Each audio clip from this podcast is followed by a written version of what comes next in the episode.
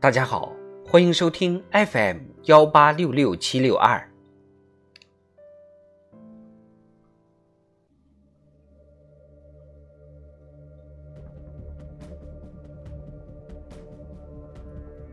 人民时评：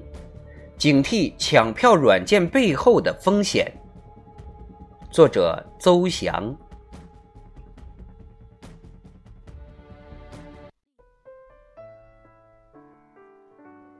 今年春运大幕已正式开启，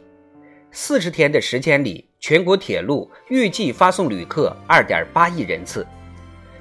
与此同时，今年春运全路客运最大能力安排比二零一九年同期增长百分之十以上。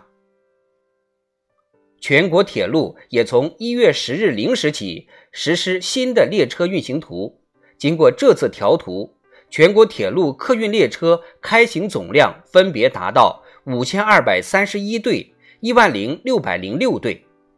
日益提升的客运能力、不断优化的列车开行结构，让人们的返乡之路更为顺畅。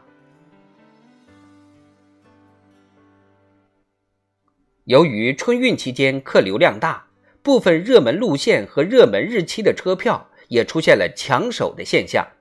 一些抢票软件瞄准这一情况，推出花样繁多的抢票服务。有的将抢票分为低速、快速、高速、极速等多个等级，应对不同的预估抢票成功率，收费依次升高。有的则设置普通用户抢票和会员抢票等不同类型，购买会员需支付一定的费用。且会员也分为多个层级，还有的宣称免费，却要求用户把软件链接发到社交平台，以完成好友帮抢、好友助力等加速任务。面对这些五花八门的加速包、助力包，以及所谓的优先购票等噱头，广大乘客应该保持足够的警惕和清醒的认识。实际上，无论是哪款购票软件，最终都需要在铁路一二三零六购票系统排队。目前来看，多数抢票软件的原理是利用技术手段，不断刷新余票，提高需求提交的速度，从而提高抢到车票的概率。一些平台把抢票成功率和用户等级、加速分级等相挂钩，但规则和优先次序并不透明。所谓预估抢票成功率，往往也缺乏足够准确的依据。在无从辨别真假的情况下，消费者往往会被这样的成功率误导，认为加钱等于增加概率，进而被诱导支持付费。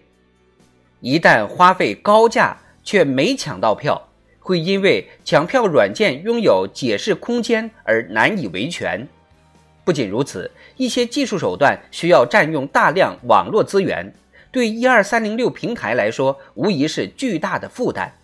在一定程度上，抢票软件也扰乱了正常的购票秩序。除了诱导消费存在各种收费陷阱，部分车票无法在网上办理退改签等问题，还值得警惕的是，抢票软件存在个人隐私的泄露风险。多数抢票软件需要旅客提供个人身份和一二三零六购票账号、密码等信息，有的还要求用户上传身份证照片。一旦因为软件平台管理不善出现信息泄露，或被黑客窃取，这些个人信息就有可能在用户不知情的情况下被用于某些商业行为，甚至成为网络诈骗等活动的突破口。最终让用户蒙受更大的经济损失。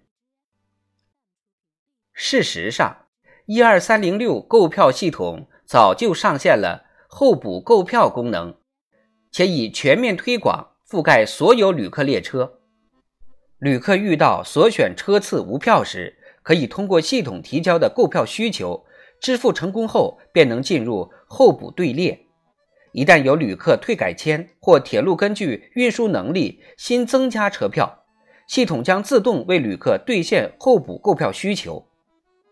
为适应疫情防控条件下的旅客出行规律，铁路部门今年还将候补购票最晚截止时间由开车前六小时调整为两小时。因此，与其使用抢票软件而承担不必要的经济损失和信息泄露风险，不如用好一二三零六购票系统的候补购票功能。一张小小的车票承载的是浓浓的乡愁。与过去相比，如今的交通出行方式更加多元，铁路网络在不断完善，人们购票也更加方便快捷。希望消费者擦亮双眼，对抢票软件背后的风险保持警惕。